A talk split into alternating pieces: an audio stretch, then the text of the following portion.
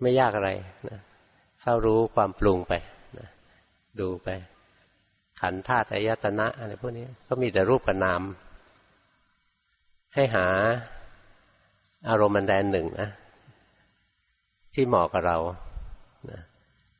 จะเป็นรูปธรรมหรือนามธรรมก็ได้ ดูกายดูเวทนาดูจิตดูธรรมก็ได้ อะไรก็ได้นะรู้อย่างเป็นวิหารธรรมเป็นเครื่องอยู่ของจิต เรารู้กาย เช่นเรารู้ลมหายใจ รู้ลมหายใจแบบเป็นวิหารธรรม เป็นเครื่องอยู่ของจิต ไม่ได้ไปเพ่ง ห้ามจิตเคลื่อนไปจากลมหายใจ ไม่ใช่ อันนั้นไม่ขึ้นวิปัสสนาหรอก รู้ลมหายใจพอเป็นเครื่องอยู่ของจิต รู้ไปเพื่อจะแผดเผากิเลสเรื่องอาตาปี ไม่ใช่รู้ไปเพื่อหาความสุขความสบาย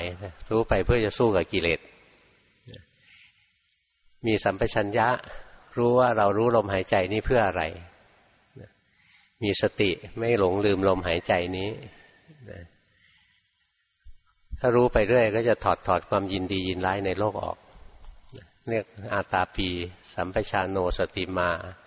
วินัยะโลเกอพิชาโทมนัสสะถอดถอนความยินดียินร้ายในโลก ก็ไม่ยึดงั้นเรารู้กายรู้ใจไปนะ รู้แบบเป็นเครื่องอยู่